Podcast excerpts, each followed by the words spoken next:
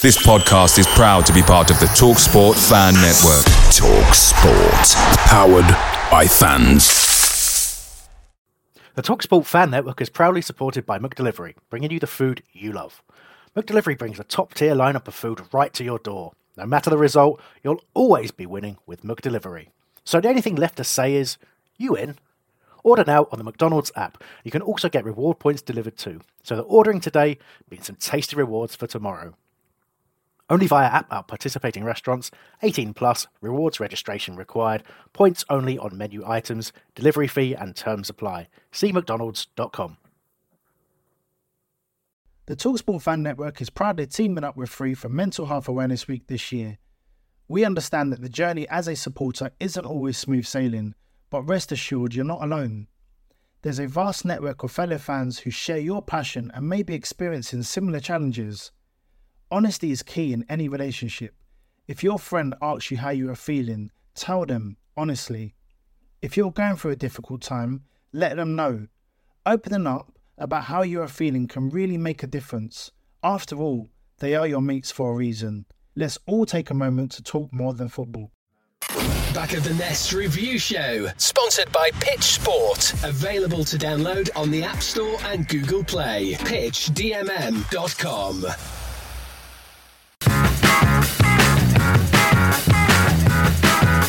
Hello and welcome to the Back of the Nest review show.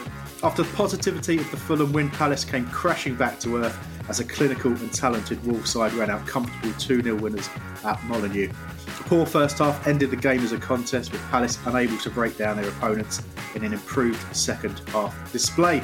On the show this week, it's just me, Chris Hambling, and DR Kerners. Hello, DR. How are you doing?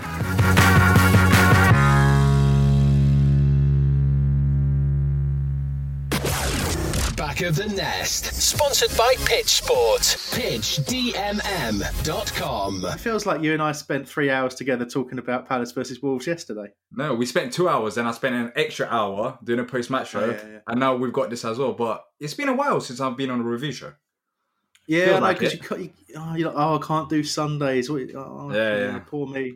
yeah, I can't Now- do Sunday, so we're doing it on a Saturday, and uh, I don't know if it's going to be exciting, but but It's yeah, gonna be very to talk about difficult. It's gonna be, yeah, it can be very difficult, isn't it? To the fact that we we talked through the game live, um, got very angry about it, and now we have to uh, have to do another show. But having said that, we've got that difference. We've had a we've had a you know a night to sleep on it and, and think about Hmm. what we saw. So we'll see if we're a bit more measured. Um, but obviously, just to give you a little outline of what's coming up, we're going to check out uh, the lineup that was, that was put out. Um, we had the one enforced change to the starting eleven, of course, but we'll, we'll talk about how we set up. Look at the key moments throughout the game, analyse the goals, the major talking points, which there were there were a fair few to be honest. Uh, we'll be looking at individual player performances, both good and bad, and I'm not sure how many come under the good category there, but we'll see what we'll see what DR thinks on that one. Um, got a fair few questions in from you as well. We'll try and cover them as we go, or we you know may do the majority of them in a little section towards the end of the pod. Um, and finally, uh, we'll end with a quick chat on what to expect in the week ahead. Uh, we've got Leeds coming up, of course. They've been very impressive on their return to the top flight, so we'll talk about how we see that one going, and probably a certain Patrick Bamford might come up. So before we get into the, the game chat, really, just to remind you, of course, our sponsor is Pitch Sport Football. Uh, do if you just Google that or check them out on Twitter, they're at Pitch Footy on Twitter. Download their app. Um, I'm finding it quite therapeutic to rate the performances on that app after the game because you get to rate the manager, the referee, the atmosphere, which is always nothing, obviously, at the moment. and then the lineup selection. So you get to rate all those things, and um, you know also it's around predicting lineups, predicting results. I was I predicted bang on this week. Dr Wolves two, Palace nil was my prediction. I got the full four points in uh, in my little prediction league. And if you do sign up for that app, you can add me K U G K U T as my code, and uh, you can see how I'm sitting pretty at the top of the prediction league there, due to my massive negativity about everything at the moment. Stay Um, positive. Yeah, exactly, exactly. I'm, I'm trying, I'm trying. So obviously we're back of the nest on all social media. Just search those words "back of the nest" and you'll find us on there. What we got? We got a YouTube channel. Dr, that's good, isn't it? Like and subscribe on that, right? Exactly. This will be posted on YouTube because I can see your face right now and they can see my face. Um, so yeah, if you want, you can go ahead and watch us on YouTube if you prefer that way. Indeed, and also, yeah, we've got an Instagram account, we've got Facebook, we've got Twitter. No TikTok yet. I don't know if Mikey signed up for it, but we've not been TikToking, have we? You have No, to do too much dancing on TikTok. I don't Exactly. what am I going to do? Dance Roy's tactics? maybe, maybe. But uh, we'll see if we ever ever venture down that route. I'm not so sure. Uh, I'm Probably a bit too old and a bit too grey for that. But hey, um, obviously on your chosen podcast apps, it would be really helpful for us if you were to rate and review us on there. Give us five stars, spread the word so more and more people can find out about the show. Um, getting an interesting mix of people, new audience from YouTube who are, who are getting involved in things and don't have the full history of just how Dr. Kern has arrived on this show. Yeah, let's Um, not talk about we that. mentioned we mentioned on the the watch along, didn't we? And a few people were curious about your uh, your appearance as a fourteen year old from the training ground losing a shoe. But maybe uh, maybe we need to revisit that at some point. Um, No, we don't. people get the story. I know you don't want to, uh, but let's have a little before we go any further. Let's just have a little catch up with. Um, I mean, I usually ask you what's going on, dear, but I'm going to start with me this week. Hmm. So I had a, um, as you know, I'm on a diet. Um, those of you that are keen to know how it's going, if you start looking at some of the earlier videos and this, just compare my face size to how it, how it was. I've lost a, I've lost two and a half stone. I'm still fat. I've basically gone from basically gone from morbidly obese to just obese, which is good. That's a positive move, right? Yeah. Um, but I was getting really down about it last uh, the last sort of ten days or so because I was just I was getting on the scale. You know, you shouldn't weigh yourself every day, but it's hard not to when you're feeling positive and you're doing well and you're losing weight. And it just wasn't changing. I was like, okay, after the last so like ten days in a row of barely eating anything, like I'm just what is happening? Why am I not losing any weight? And then I realised that I'd broken the scale. You've broken the scale. Yeah, this this one the, the the sensor that measures your weight is basically one of them was they're on springs and one was stuck in. You- So I have no idea what what weight measurements were accurate and what were not. So You know, you know what? I'm actually measuring myself as well because I'm trying to put on weight. So I'm the opposite of you. I don't. Have you got a digital scale or a normal one? yeah, it's digital. Yeah, yeah. It's got force. It's got a sensor in each corner, and just one of the set one of the uh, switches on the sensor that's got a spring and just stuck in and wedged in. So Yeah. um, I've now fixed that, and uh, yeah, I I dropped another six pounds, but I just didn't know. Well, look, if you're watching on video, apparently I put on four to five kg um, in the past week, and I don't know, I can't really realize it. I can't really see it in my body as well. Um, so I don't know if my scale's broken, but I started going gym. I started going gym, um, doing a full body workout, eating uh, with a surplus. So yeah, I've got a you, plan you as well. told me you told me yesterday what you weighed. It's- It was like was it sixty five kilos? Yeah, yeah, yeah, yeah. It Is doesn't that sound after a you put on weight? Yeah, after exactly. you put on weight. Yeah, yeah, Yeah. Do you know what I mean? I think genuinely, probably that's my one of my legs weighs about sixty five kilos. So. yeah, I got Yeah. skinny legs as well. But hopefully, in the next couple of months, I can be at least seventy. At least seventy. well, there you go. I wanna I wanna lose another four and a half, maybe five stone, dear. So you can put that on. You can Yeah, be hench, and I can be skinny. Yeah, Yeah, give it to me, and. I'll give it mine to you. Anyway, uh, let's leave that there and get into. We haven't got as much time as we usually have on this, so we're, we're going to try and rattle through this a little bit today. Uh, DR, as we usually do, we start with the lineup and tactics. And it was noticeable that you know most people were able to predict the team, but I didn't feel that was a bad thing this week. I, you know, I thought I wasn't getting overboard, as you know, with, with the performance against Fulham. I was very keen to to note the fact that they are not a good team, and we shouldn't be too excited. But having said that, I didn't see any need for any changes.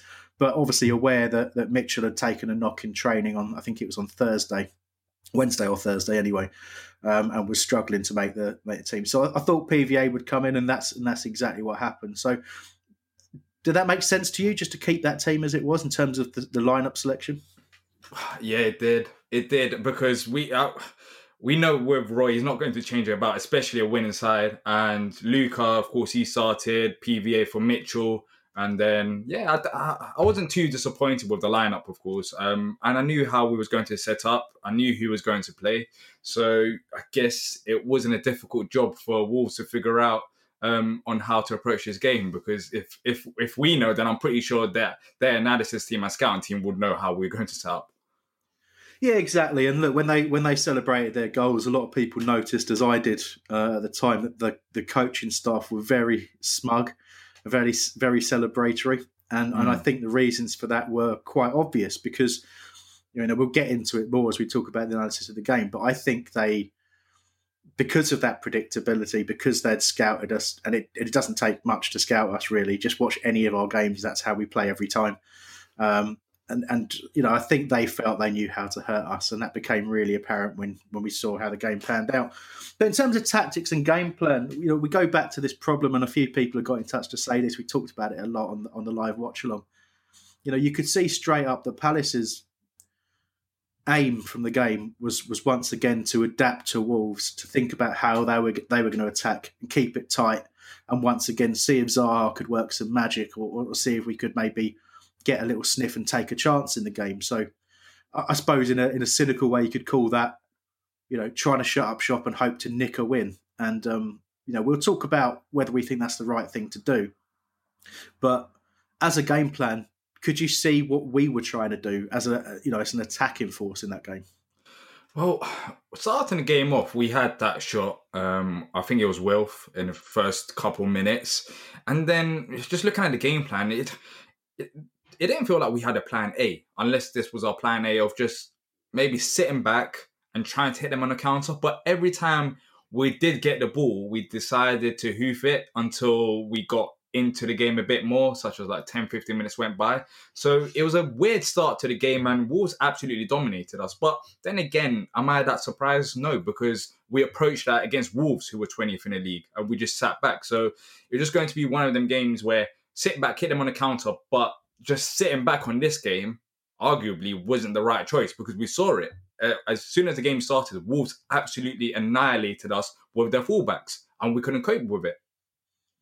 Yeah, there were a couple of things I picked out. You're absolutely right. I mean, they used wing backs. We saw um, Aït-Nouri, who's it kills me when a player that we've looked at in the past um, comes along and, and, destroys us, which he did. You can see why we were keen on him. Uh, we didn't make that move for whatever reason, and um, you know, I dare say he's a, you know he's a left back, so it would have got in the way of Mitchell, and uh, you know, probably most of us would appreciate that we would want Mitchell to come through and, and play because he's been superb, and, and we missed him yesterday, but having said that, you see that kind of talent on the opposition team, and it, and it, get, it hurts that little bit more. But the right hand side, obviously, they had Semedo as well, who's a, who's an incredible player to bring in to replace Doherty, uh, and, and just as effective and and you know even more quality. But I thought those were important, as you quite rightly say. But the biggest problem we had was their front three. So you got Jimenez, Neto, and Podence, and they just continuously exchange positions. You know, in your in your mind, you're thinking, well, Jimenez is central. You know, Podence will be right and Neto will be left, or or vice versa. But at different points in the game, particularly in the first half, they just they had that freedom to exchange position. That kind of creative thought from a from an opposition manager really highlights just how bad it is sometimes to have this rigidity in our side. The fact that we, I mean, how rare is it that I mean, every, it's been creeping in. You know, you remember we talked about the four four two uh, pre-season and the start of the season where you had Schlupp on the left and Zaha up top, and the two would exchange positions, and how we really liked that. We pretty quickly stopped doing that, um, partly because Schlupp was out of the team, but you know now he's back. We don't seem to do that anymore. And the system we picked for this one really noticeable that it was only ever a four four two in in possession, and even then that just faded away throughout the course of the game. And you know, we've got the uh, the positions, the average positions of the side in front of us. Uh, unfortunately, can't get it on the screen for you on, on, on the video thing. I can hold it up, but it's just meaningless. Look, you know, there, there's some dots. So you got Fulham on the top, Palace on the bottom, right? But basically, the the, the difference between playing Fulham and, and, and playing Wolves was Michy Batshuayi basically was playing as a midfielder. He was so deep, wasn't he, dear? And, and that's incredible. That made it.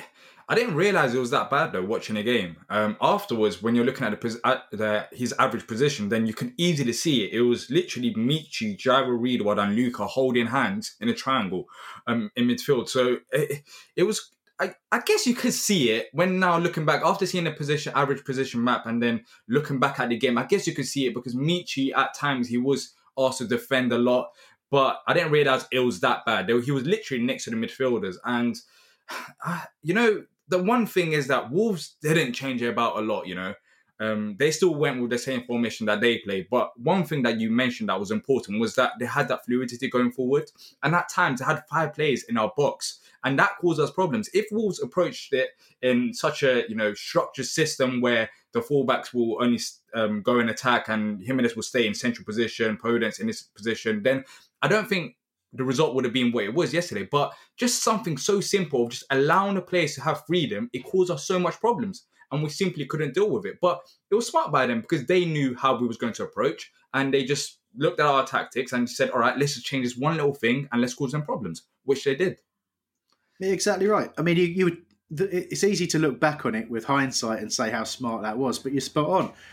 You know, the, the one thing we hang our hat on as a as a Palace team is that everybody knows what their role is and where they're going to play. But without that freedom, you, you, you look at the um, the way that the, the, Wolves team, not just in our penalty area, throughout the entire match, just moved our players around. How often we kept seeing, oh, what's Jairo doing on the left hand side? Oh, what's he doing on the right hand side? Mm. You know, they, they're trying to stick with players who just simply weren't, you know, weren't held back by that sort of that strict position. So it was a real clash of styles, and, and Wolves proved that with the quality that they've got, that that style is far superior to our own. And we have to be honest and say yes, they're a better side, which hurts, but more importantly, you know, their, their manager and coaching staff has, has absolutely done us there as well. And, and we should be querying why that is with the strength of squad that we've got.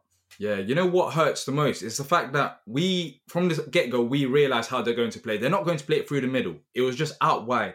However, even throughout the game, even in the second half, I know we talk about it, but yeah, we did play better, but we didn't adapt defensively on how to stop Wolves we still had them three central midfielders, which was useless because looking at the average position map and looking at how Wolves played, um, they attacked mainly uh, 40% down our left side, 39% down our right side, and only 21% through our middle. The, the, the midfielders of Jairo and Luka wasn't needed in a way, you know? We should have adapted and we should have made sure that we covered width and tried to stop them like that, which we didn't do. And I feel like if we did actually change it about, and if we did have a response for the attacking fullbacks, then maybe you know we could have stopped that, and then Wolves had to rethink about their position and how they can approach the game. But we never changed that throughout the game.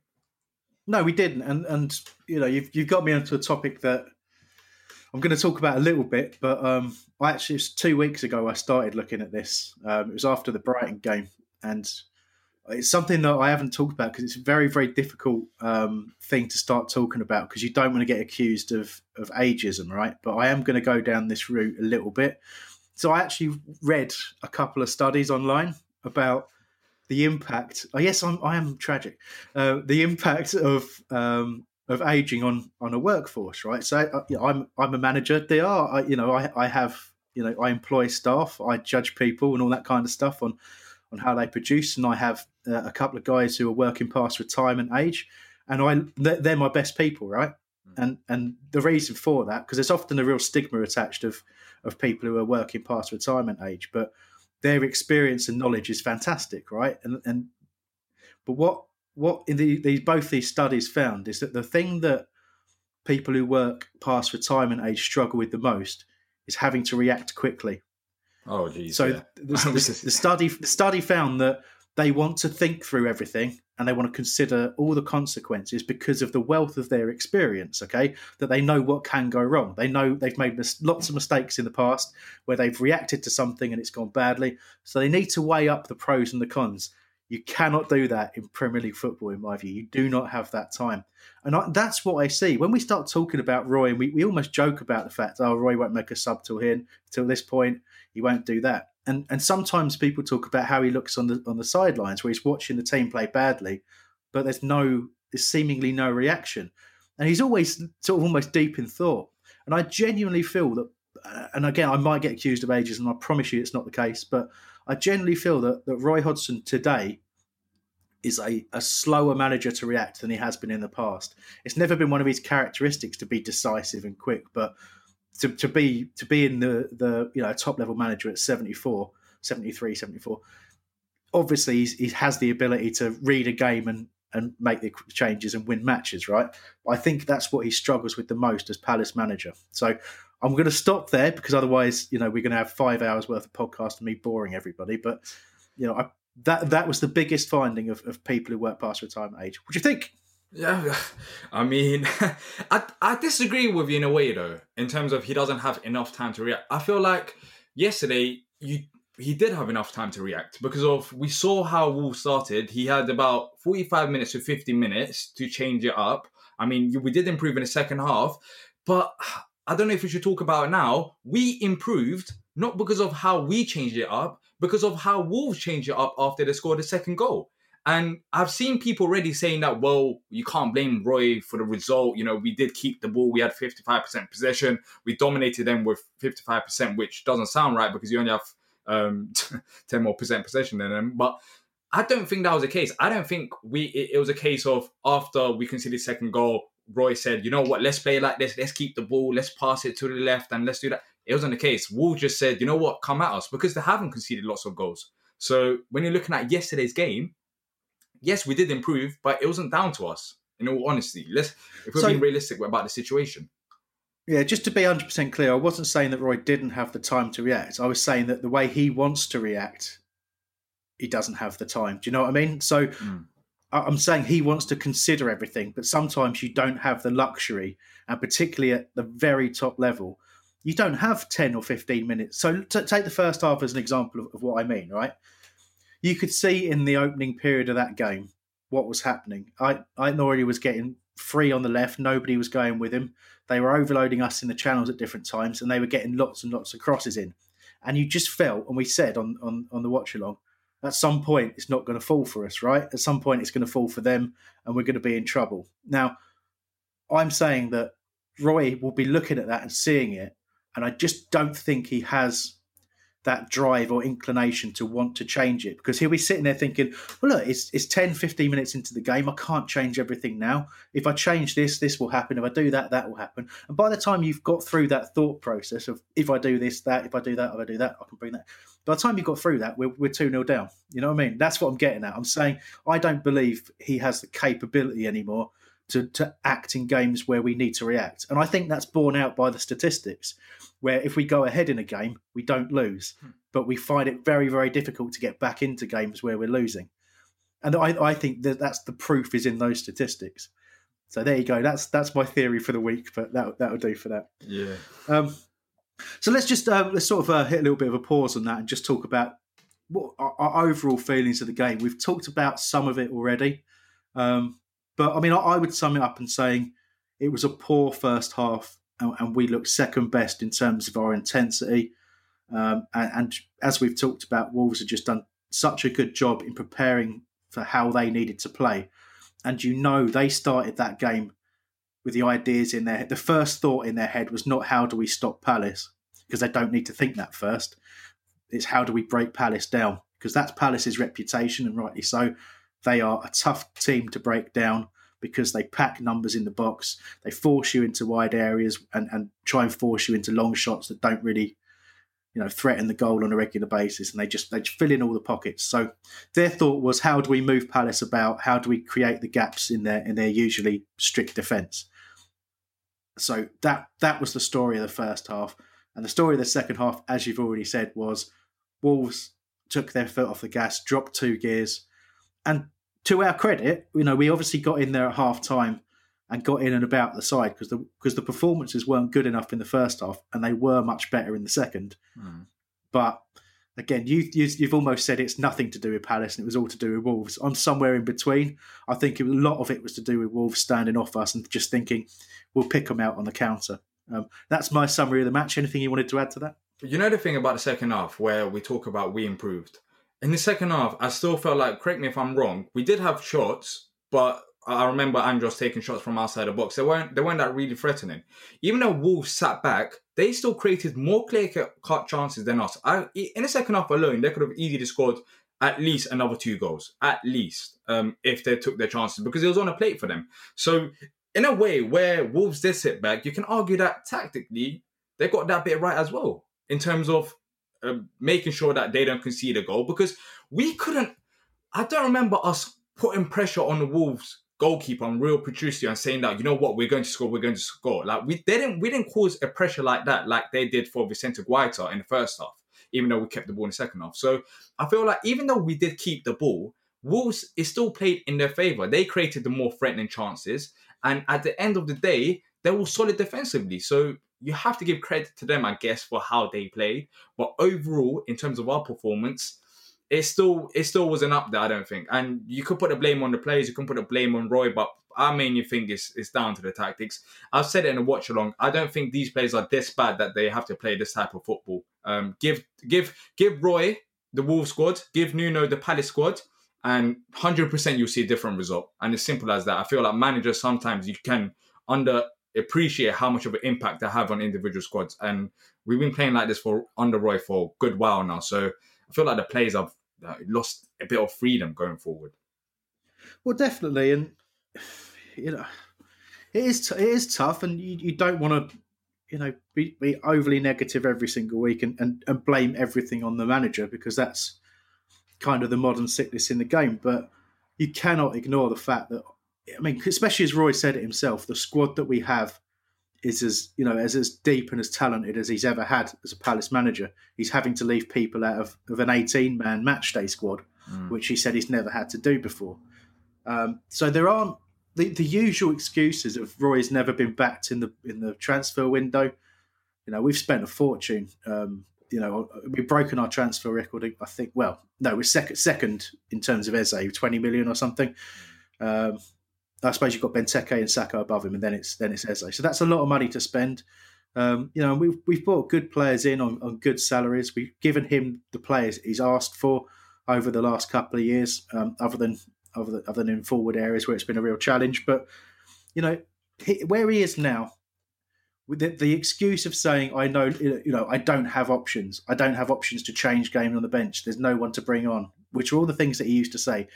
Noticeably, he doesn't say that now because he can't. Um, what he says now, what he says now is Wilf's not playing well enough. That's what he says now. But um, sorry, I'll be a bit bit facetious there. But yeah, but we do have options off the bench. We saw it in the second half.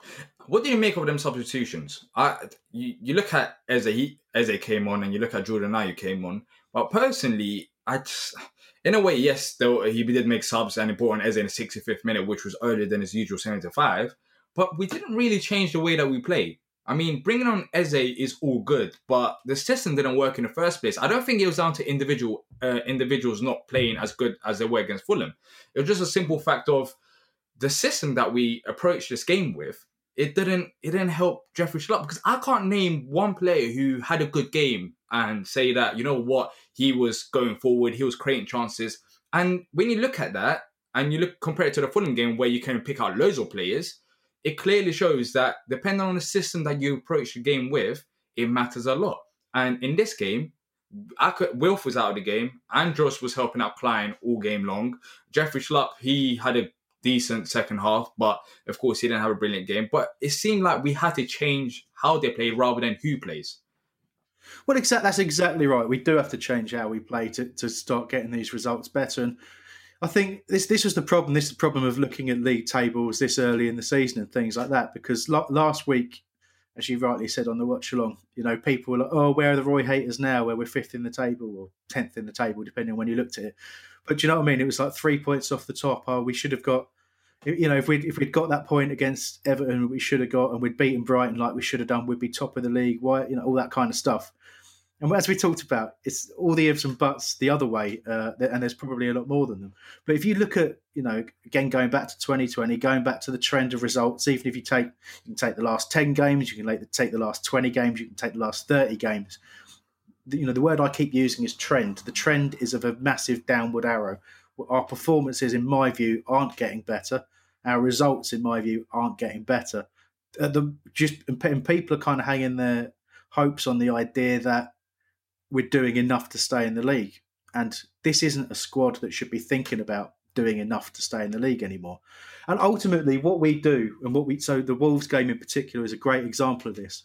If we start every game by thinking about let's work out how we're going to defend and then see how we're going to attack, that immediately hands the initiative to the opposition to start the game thinking, let's think about how we're going to attack and break them down and we'll worry about whether we need to defend later on. And that's if that isn't handing the initiative to the team and the opposition in a game of football, I don't know what is. I feel like expectations around the fan base has changed on the squad as well. Uh, because of how we played under Roy for so long, I feel like people are not realizing that we've actually got one of the best squads since we got promoted to the Premier League. You look at the players, we've got Eze there, who's got high potential. You've got Wilf there, who's meant to be in his prime, scored five goals this season. You've got Michy back in the side. I know not everyone likes him, but um, he's proven under Roy to score a couple of goals as well. He had the offside goal yesterday. Um, you got you got some talented players in the squad, but the thing is, we don't use the talent to his best of abilities, and we haven't for a long time.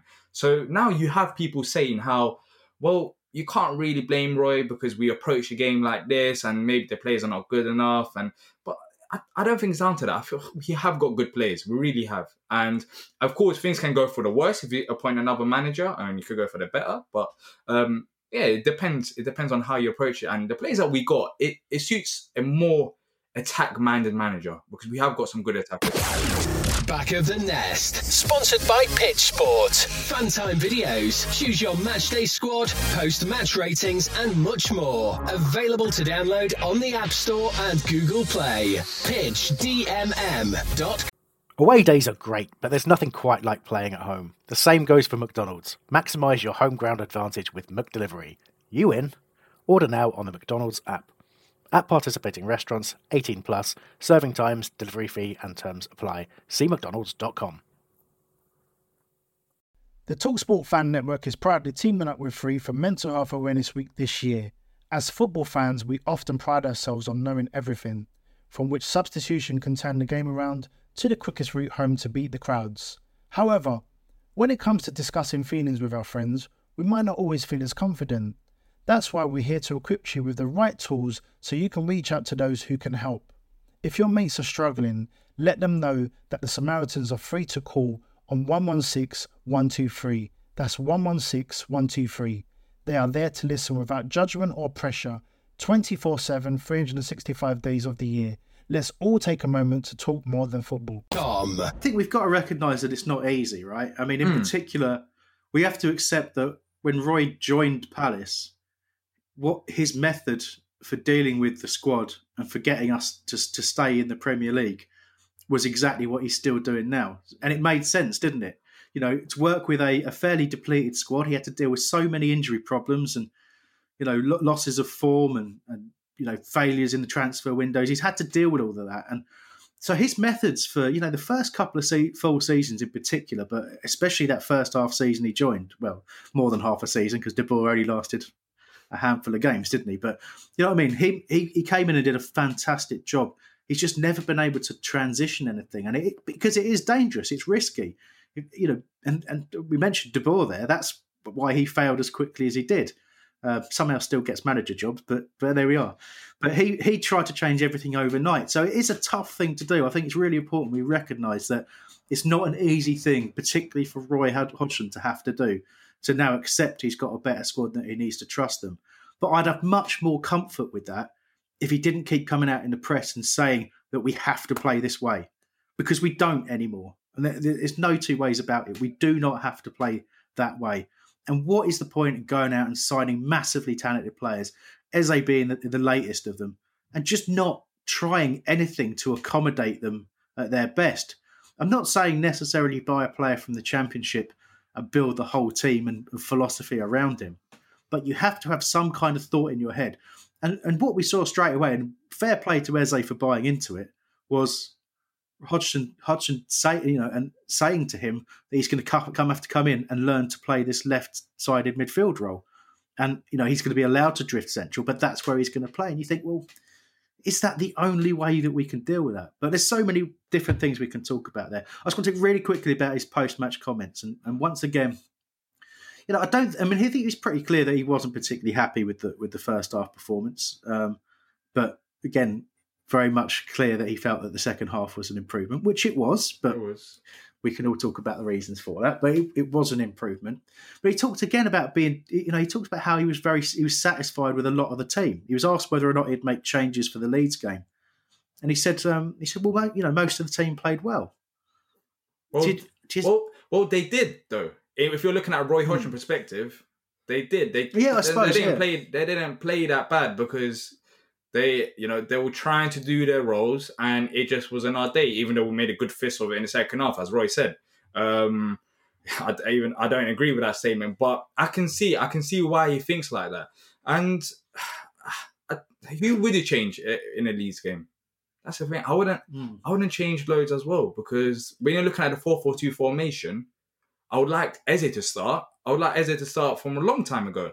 But realistically, Eze starting against Leeds out wide, is that going to help him? Is that going to help? probably not. No, that and that's yeah. But I think we've said it's not necessarily the the lineup that needs to change. It's just our whole philosophy that needs to change, which is really really tough. Um, I want to ju- uh, just jump jump in one of the uh, one of the questions slash comments that we got. Uh, so it was Thomas Lopez who got in touch and said, "Will we ever be able to come back from a deficit with Roy in charge?" Now, first of all, the word "ever" in there is you know because we have done, you know, and so the answer to that question immediately is well, yeah, but I, I know what the the spirit of the question is.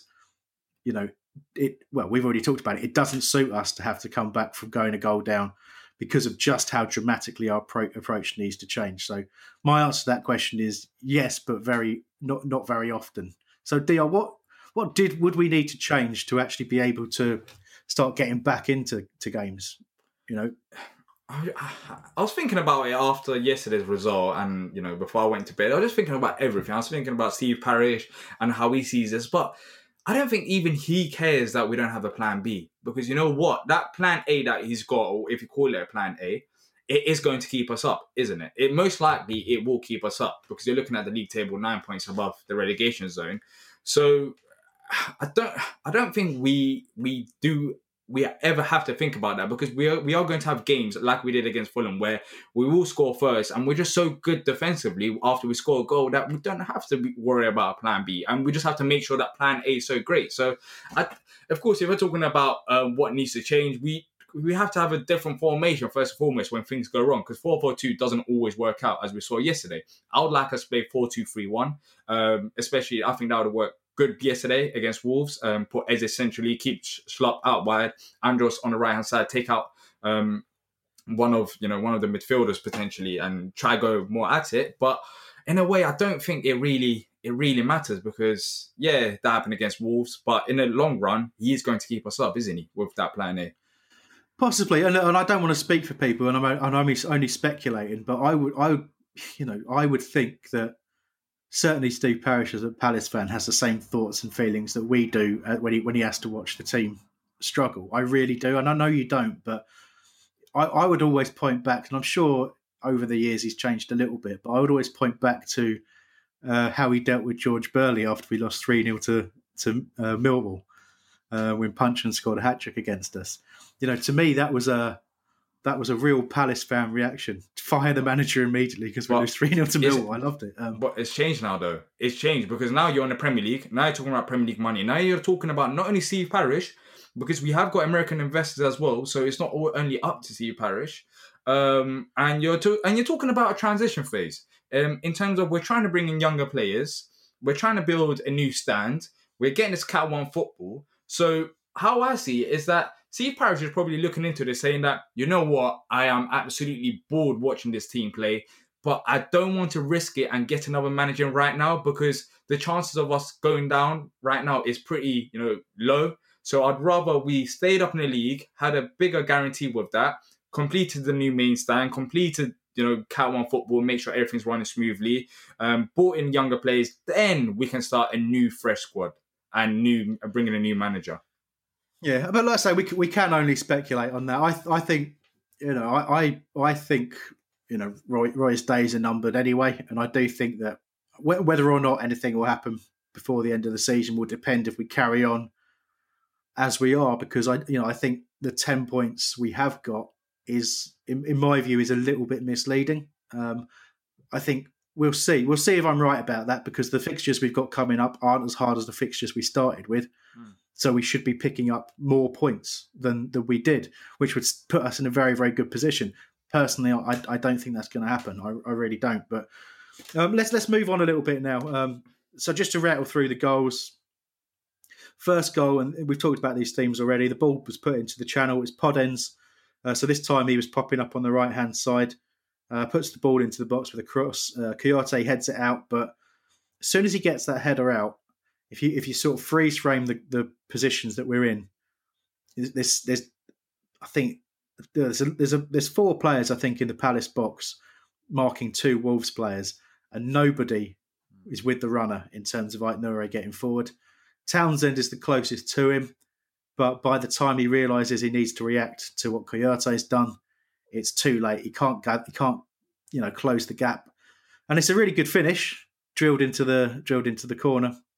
Um, but defensively, it's really, really poor with Palace not picking up players. I think what one thing that we realised yesterday is how big of a miss Mitchell is and how big of a, miss Woody is. Um, look, Clyne is coming to the side. Out of Fulham game, we got win, of course, but he's looked off the pace. He's looked off the pace against Wolves. Now, I am not blaming blaming him at all for for the position that we're in right now because it's a bit harsh due to how many games he's played. He's been out injured for a very long time, so I don't expect him to come in and perform at high standards in the first place.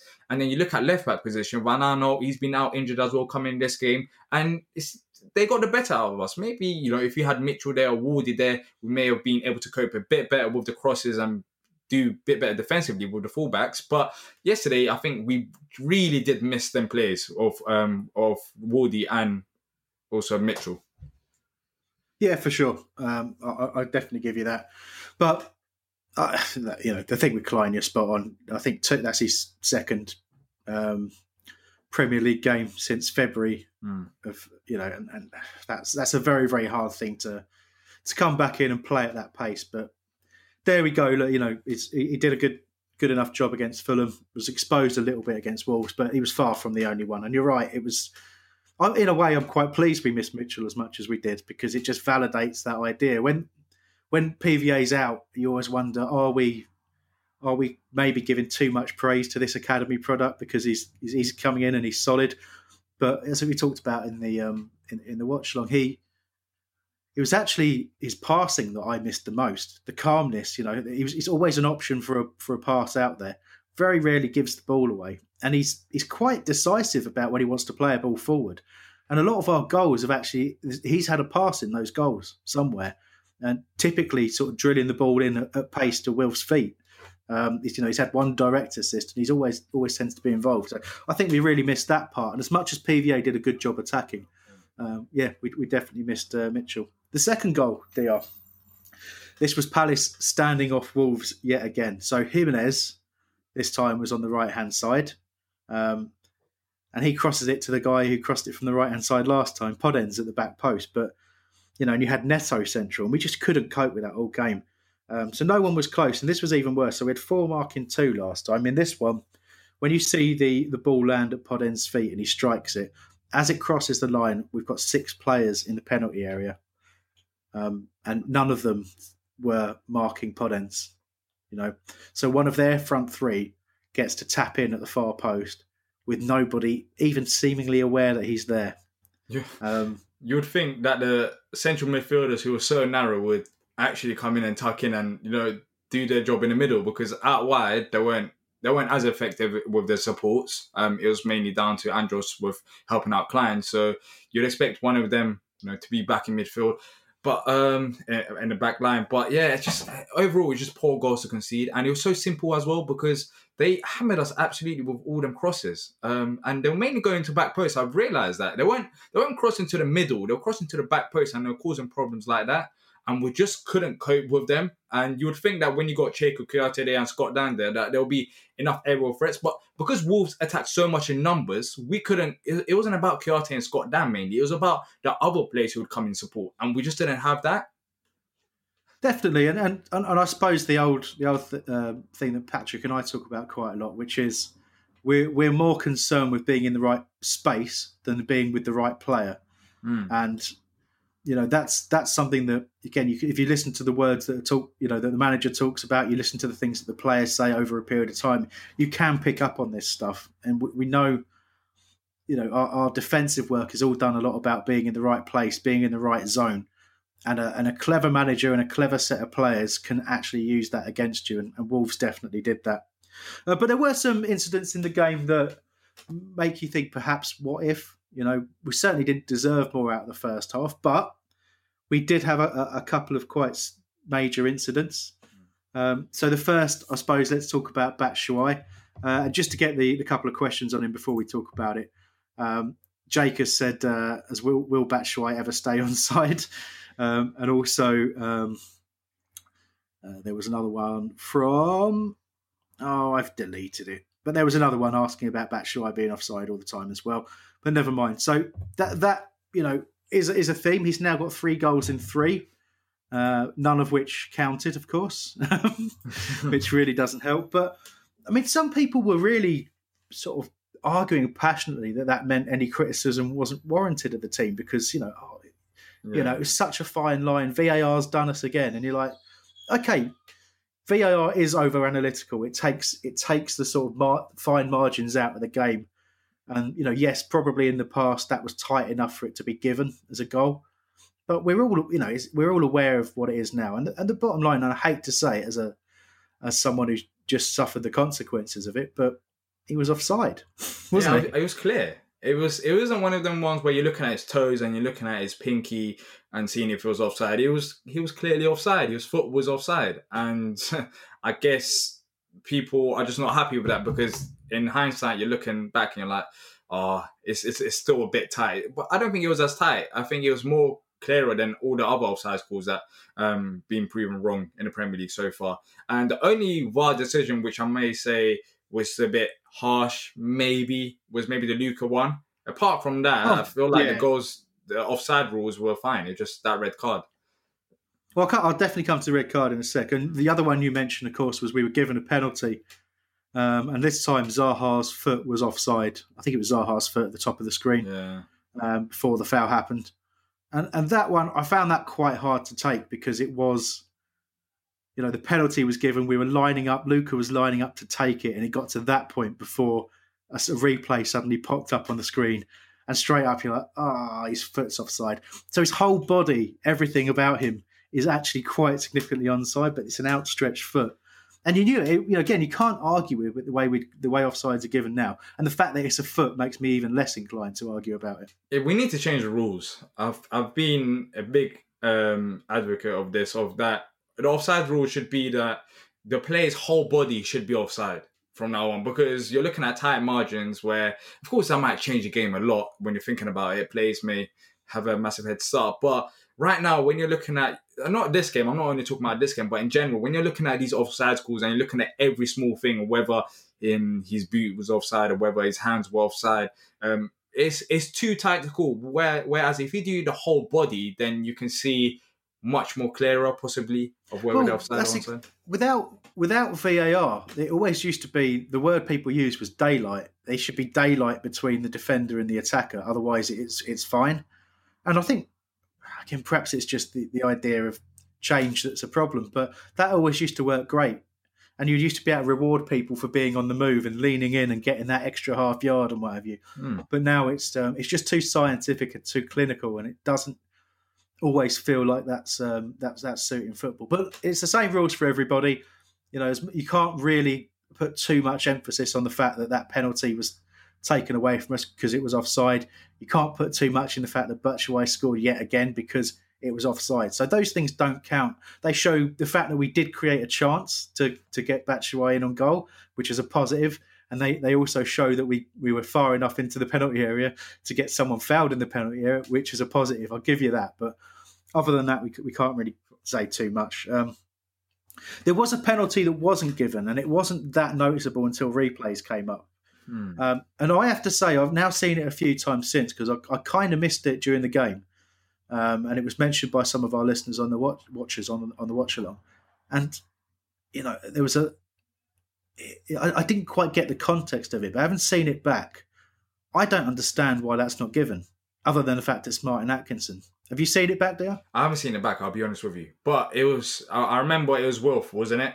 And there was around two to three Wolves players surrounding him. But they just showed the replays, and I don't know. I, I felt like he from watching it from only from the watch along and how we view the game live, it did seem like there was a contact with the ball there, as far as I can remember. But what what did you see different? I got, yeah, I haven't seen it back. There's no contact with the ball, and there's Oh. contact with his ankle.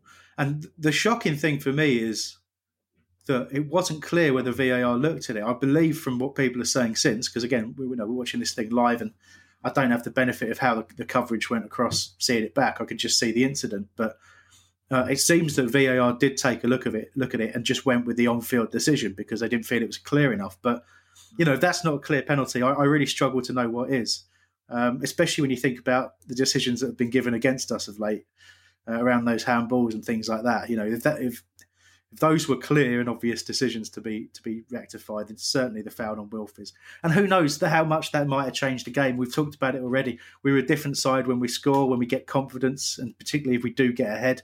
And absolutely, it would have changed the game. But we can't be too upset with the result because we were second best. Um, so let's talk about that red card very quickly. Um, Roy Hodgson was was adamant in the press that he was furious about it. Not just that he felt it was harsh, that it was absolutely a perfectly timed challenge, and you, cannot penalise players for that. I mentioned when we looked at it live that Sakho was sent off for something very similar, so I wasn't surprised when the red card came out. Um, so that was last season, wasn't it, when he made a nice clear tackle against uh, Bournemouth. Bournemouth? Yeah, Um, and the follow through, unfortunately, caught, caught another player quite high up on his leg. Uh, this time, the studs were up, it hit the ankle, but Lucas won the ball absolutely cleanly with what would be called a great challenge. Probably no more than three, four years ago, someone would talk about that as a fantastic challenge. Yet we're now talking about that as a red card. Obviously, Fulham had um, Kamara sent off against us for something probably worse because the ball had long gone, but it was still fairly innocuous and, and quite harsh on the player. And this time round, we've suffered. And, and, what do you think? I. I think they've changed it in terms of yes, you did get the ball, but it's a follow through. Was it still a dangerous play? And when you're looking back at it, and when we was watching it live, I understand why they gave that red card because of how they've made their decisions this season on the dangerous play situation. Where he did get the ball first, and Luka, we saw it afterwards. He was in disbelief because he did get the ball, and he knows that as well, and we all saw it. But afterwards, you can see that his studs were up, and it did hit. I don't know what Wolves play it was, uh, but it did hit their ankle, um, his stud. So I understand why they might give that red card because of how the rules have changed. But as you said, two, three years ago, we're not even talking about this. We're not. even- not even a discussion point on the podcast about whether that should have been a red card because he got the ball. And Yeah. it's it's basically the rules changing, VAR changing it because you, as you mentioned, the offside rules as well. It was it was different way before, but now you're looking at every small thing. So I feel like as soon as VARs come in, some of the rules they're going more by the rule book rather than using the common sense, and it does get annoying. Yeah. Yeah. I mean, I, I look at it another way of, of how would I feel if I was watching that incident and Luka didn't make a challenge. You know, would, I would I accept Luka or any other player thinking, well, I can get the ball, but I might catch him with a follow through, so I better not do it. And I would be I'd be saying certainly to my central midfielder, you know, you've got to you've got to die to make that challenge. The ball's there to be taken. Get it. You know, it's competitive. Football's played played at such a high pace. You can't tell me that that challenge is that much different to to probably thirty or forty other tackles across the Premier League that just so happened didn't catch someone's ankle on a follow through. Because you've got to send them all off. If you're going to, if you're making the decision to send him off just purely because he happened to catch the player, then it's all about intent and recklessness, right? So in, in that in that incident, in, in that incident, you've got to then go around the entire league and say, okay, if you dare to make a challenge where you're stretching for the ball, even if you get it, because you might hurt someone, I'm going to send you off from now, and not not I'm going to give you a yellow card. I'm going to warn you. I'm going to send you straight off the pitch from now on, and that's how I feel about it, and that's why I actually agree with Roy being furious having thought about it. it's, it's a contact sport. Like I don't understand it. If football wasn't a contact sport, then I'll understand. But when you look at all the challenges and you look a challenge which VAR doesn't look at, then there's so many situations where it's a dangerous play. Of course, a player can get injured. It's football. You're not going to be hugging players to get the ball off them. It's not. We're not playing tag here. We're playing football, and you're going to be. Of course, some of the tackles are going to be a bit harsher than the others. But I'm pretty sure throughout the game, there's there's probably lots of moments that we don't realize that could be classed as a dangerous play if it's put in slow motion and VAR checks it. I, that's the thing. If he gets the ball first and foremost, um, it it shouldn't be a red card unless it was a genuine with intent and he did do a dangerous play afterwards. But it wasn't. It just Yeah, imagine. Yeah, if if he if he jumps off the ground two feet and just happens to get the ball first and then smashes the guy, you know, obviously you're going to think red card if, if it's completely out of control. But looked a looked a normal challenge for me. I, I, that's an interesting idea that you came up and. I'm wondering if we could get that kind of creative thinking in our coaching setup, tackling players by hugging them. um, that might work. Do you think we have fast enough players for that? Hmm. Jeffrey Schlupp can Yeah, definitely, yeah. Yeah, so Jeff can catch a couple of players instead of trying to tackle him. Just give him a little, little Hug. squeeze and a hug. See if he releases the ball. That might be an idea. Roy. Um, Next I don't know if it's punishable by a by any kind of VAR decision, but it's worth a go. Might be dangerous um, if squeeze them too hard. So look, we've uh, I'm going to skip the player performance topic um, because I don't really think there's too much to talk about there. I will mention I thought Guaita was good in goal, caught a lot, uh, made a couple of good saves, and um, yeah, I mean he's a superb keeper. Uh, but other than that, it was hard to pick out anyone. I, I think lots of players tried really hard. Um, I didn't really see anyone on there who didn't give give their all. I just saw people who were you know either not 100% match fit or were restricted by the by the things that they were asked to do. Really. Yeah, simple as Um, that. so just to pick up, just to pick up on a few of the, la- the last questions, going back to Jake's message from earlier, he, ta- he, he asked a few other questions really, and one was, will we ever take the game to any team? Hopefully, any team, but you know the evidence isn't necessarily there. If you think back to the cup last year, where we um we let we d- we decided to pay Colchester the ultimate respect of giving them the ball all the time. Uh, did the same thing with Derby, and um, and obviously when we played Bournemouth, albeit with a with a weakened team, we also let them dominate the game as well. So the, the signs aren't good, Jake. Uh, you ask if we're looking for a manager to replace Roy at the end of his contract who will actually let attacking players express themselves, or will there be another Roy extension? I fear another Roy extension, but I believe we are certainly exploring options, and, and I personally believe that. Uh, and you know, unless we cannot simply cannot either convince the person we want or um, we, we we don't believe that the, the people we've identified are good enough. I could I could arguably see Roy getting another year, but that would to me that would be some sort of desperation. So I'll uh, I'll leave that there. Um, Mark Drew also got in touch and said, "Would Roy, you know, is Roy going to play a system to make our flair players shine?" We've talked about that as a, as a theme. I don't think Roy's going to change. Neither does Dr. There. Um, we're very quickly because this is a really long conversation, and we had probably about twenty five minutes of this in the watch along. But uh, Jack has asked, uh, "Does Luka always get treated as a scapegoat?" Hambo thinks yes. Dr. thinks no. Do we want to talk about that uh, uh, at all? Yeah, let's talk about it quickly. Um, I think if you're talking about scapegoats, it isn't Luka. Um, I think Wilf is a scapegoat most of the times. Um, but when you when you're looking Yeah. at Luka, he he just hasn't he hasn't performed as well as he has in the past. I know Hamber, you think differently, but he's he simply hasn't. We're just watching him play. He's not as effective. Um, I feel like he's a bit too slow at times um, on the ball and off the ball. And yeah, it's simple as that. I don't think he's a scapegoat. He just doesn't perform good enough. Whereas there are there are weeks where not even weeks. It's been long time now that when whenever we don't perform, people straight away look at Wilf and say, "Oh, look, he hasn't played good," and all of that. Whereas when you look at the system, it just wasn't set up in a way for him to succeed yesterday. Yeah, I mean, you could make similar arguments about how we how we're employing the midfield and, and what that does for Luka as well. Uh, but look, I, I, you know, we, we'll bore each other if we go into this to too much detail because we talked about it at length a number of occasions. But what I would say about Luka is, first of all, I, I find it hard to get a really clear definition from people. I, I think I would agree with you that he is, um, you know, he, he is a more he's a slower player. He doesn't he doesn't play with a particularly huge amount of pace, but I think the job that he does, he's asked to do in the, t- the team is around screening across the back four. I think that's fine, um, and I think he has games where he does it well um, and contributes well in terms of his passing, uh, and I think he has games where he doesn't contribute as well.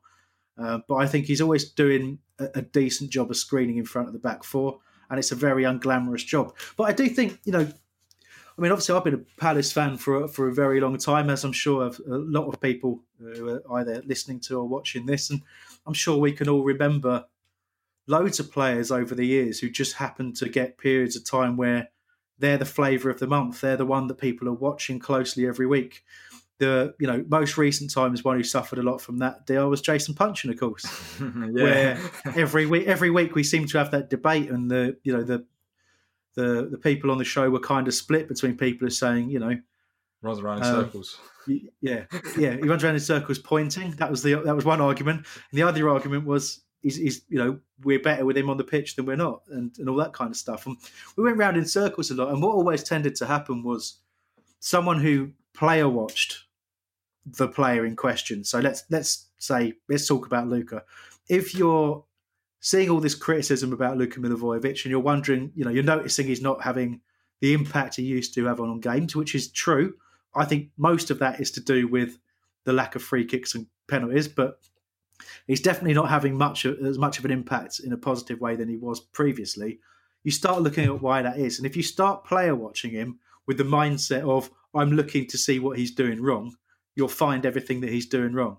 Hmm. Similarly, if I'm looking to watch Luka and say, "Well, let me let me let me have a look. Can I see what the people are talking about?" I'll obviously be probably looking at it thinking, "Well, he's made that pass there, that pass there. What's his pass success rate? Eighty six percent, better than all the other midfielders." That's what I did last year. I was like, "Well, I don't get it because he's more successful at all of his passes than everybody else. He has more touches than everybody else. So what is it that people are seeing?" And as ever, the truth is somewhere in the middle. He's clearly for for this many people to be questioning him he's clearly not having the same impact that he did because we're all seeing something different. Um, but, but I think probably more importantly, if you look at the selection in the midfield, you could say McArthur, McCarthy, and Riedewald are now ahead of Luka in terms of picking them, picking players to play central midfield. Yeah. That tells you probably everything you need to know that those people who are criticising him uh, are probably more right than I am in terms of me defending him. But I just want to say, if we're talking about yesterday's result in particular, I wouldn't say Luka was at fault. I wouldn't say we lost because of Luka because you look at the midfield as a whole. I I, I don't remember Jairo having a an No, impact Lu- like Luka he was did better against than Fulham. Yeah. Luka was better than Jairo in, in that game. I have to say, Jairo I think struggled because he, he got moved around too much. You know, the, he, he got dragged about the pitch and was very unsettled by that. Was was weaker in possession. His passing wasn't quite up to the, the standard we'd seen against Fulham. But but I'm not going to judge him on one game. You know, either. And and Luka's not had as much football as as, as, he would have liked, I guess. Um, so let's see if he can if he can get back to a, a level people than happy with. So I understand the question about whether he's a scapegoat or not. I think there's some truth in it, but I also think Dr's right in that certainly um, Wilf seems to take the brunt of that. We had people saying he doesn't care and he's down tools, whereas last week he was a you know nine and a half out of ten outstanding player, wasn't he? So If he doesn't get a service, what do you expect? Like yesterday, he Yeah. wasn't as involved as he was against Fulham because this is what I said after the Fulham game: is don't get carried away because Fulham's defense is the worst. They are statistically the worst team in the Premier League. So yes, we are playing some great football and going forward, and there are opportunities there. But in the next couple of games, likes of Wolves and Leeds, we we will probably struggle because they are better teams defensively, and we saw it. So yeah. So, talking about that deal, to wrap up the show for this week, we've got Leeds coming up as our next game. Um, another pay per view game, which uh, obviously, I, I don't think they've got any plans on reducing that cost. I know they're looking into it, but I think the next two rounds of games for certain, it will remain at the ridiculous price of fourteen ninety five. Um, so we'll do our best to cover it as the in, in the same way that we did for the Wolves game. But clearly, the the headline for for the Leeds game is Patrick Bamford being a somehow now being a, um, a, a scorer in the Premier League, playing at a very very high level. So gut feeling is it going to come back to haunt us? Just how bad that haircut on legs was for us. Or is he going to come and destroy us? Do you think? You know what? I think I think he will hurt us. I really do think that. Um, and the one thing that I'm taking out of the Bamford situation is that yes, it's been a while since he played for us, but it just shows the impact a manager can have. Because I would, based on what we saw Bamford at Palace, like yes, you can grow as a player, but I didn't think he will grow this much that he's having an impact for this Leeds team in the Premier League and scoring hat tricks for them. Like it is early on in the season, but he's having a massive impact. And um, yeah, I think I think it will hurt us. I think it's going to be, you know what? I think it's going to be even a more difficult game, and especially defending than the Wolves game because of how they play. They're going to control the game in a more manner, um, in a more specific manner, and maybe defensively they'll be more vulnerable. Um, Wolves haven't conceded that many goals, but Leeds have. So hopefully we take our chances on the counter attack. But it is going to be a difficult game. Yeah, I think we're perhaps um, a bit of a different proposition for them in the sense that you know in a lot of the games that they've played so far, they've they've had teams come at them and they've probably probably showing them a little bit too much disrespect in a way because they are a newly promoted side. And I think that's what shocked them a little bit. I don't think we'll do that, but you know the question quite simply is can we go ahead in the game or not? You know because if we go behind in the game, we're in real trouble uh, because we, we simply won't get back into it because we'd already have given them the impetus and the confidence, and that's that's the theme of the last uh, last few weeks. But listen, we can't can't be, you know, looking at a, a, game, even though Leeds have been doing well, we can't look at a newly promoted side and, and, think so negatively. You know, we've got to try and think how can we hurt them, uh, and that's the only change I want to see. I'm not really bothered about changes in the lineup. I'd like um, like to see Mitchell back if he's fit. I'd like to see Ward back if he was fit because we just look more solid. But ultimately, whatever team we pick, it's not about the team; it's about the attitude and the and the mentality going into that match. Score prediction from you, Dr. Oh, geez. Uh, score prediction. Uh, you just put me on a spot here. I'm going to go for a two-one Palace win. Um, I feel like we will we will hit them on a counter and we'll cause more trouble. Yeah, I'm going to go with a 2 1 Leeds win. Um, Jeez, again. I'm doing a lot of predicting Palace to get beat at the moment, and it doesn't feel that good, to be honest. But uh, I'm just going to keep doing it until until I get proven wrong. I think I'm not as fast as um, you are. That's the thing. I, am numb to this. Like I'm sitting there, I can yeah. talk about Roy as much as I want, but at the end of the, at the end of the day, I don't want Roy to leave right now. I want him to leave at the end of the season if he wants to leave. And I'm just I'm just used to the fact that I went into the season that I'm going to we should finish 17th and above, and that's my expectation. So as long as we're there, which sounds crazy after being eight years in the Premier League, seven to eight years, I'll be happy. And that's why I slept easy yesterday night because it's just one of the things where we lost a game, we'll win one, we'll lose one, we'll win one, lose one. It's the inconsistency under Roy. What it doesn't hurt me anymore. Well, in fairness, I sleep easy when thinking about Palace as well because generally I'm thinking about the game and that just sends me right off to sleep. But, uh, there we go. All right, let's leave that there. Thank you very much, um, Dr, for being my panel this week on your own. Much appreciated. Yeah. Um, thank you to everyone at home for listening, and, and, special thanks to those of you who got in touch. Uh, cheers for Mikey for producing this whenever he picks it up, leaving me and Dr to do it on our own. Um, so obviously, make sure you subscribe to the podcast and all the relevant podcast apps, and you rate and review there five stars, please. Uh, a preview show will obviously be out prior to the Leeds game, usually a Wednesday or a Thursday that pops up. Like and subscribe to the YouTube channel, of course, and you'll see Dr's face a lot more, um, and that'll keep you up to date with all of our content. And of course, if you search on any social media platform, search for Back of the Nest and follow slash like whatever you want to do on that. That's the thing, isn't it? That's what you do on social media. You yeah. follow and like, and you slash, yeah, yeah, yeah, yeah, and slash, yeah, yeah, yeah. of course. Um, anyway, so let's leave that there. Thank you very much. Until next time, come on, you Palace. The Talksport Fan Network is proudly teaming up with three for Mental Health Awareness Week this year. Beyond the pitch, beyond the results, we're here to connect fans, getting them to embrace the highs and lows of supporting your club because we're not just fans, we're a team. With two in three football fans having struggled with their mental health, we understand that life off the pitch can present its own challenges. That's why we're committed to ensuring you have the tools to stay connected with your friends and fellow supporters.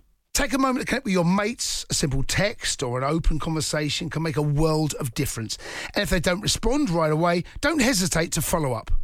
Let's all take a moment to talk more than football. It's the 90th minute. All your mates around. You've got your McNugget share boxes ready to go.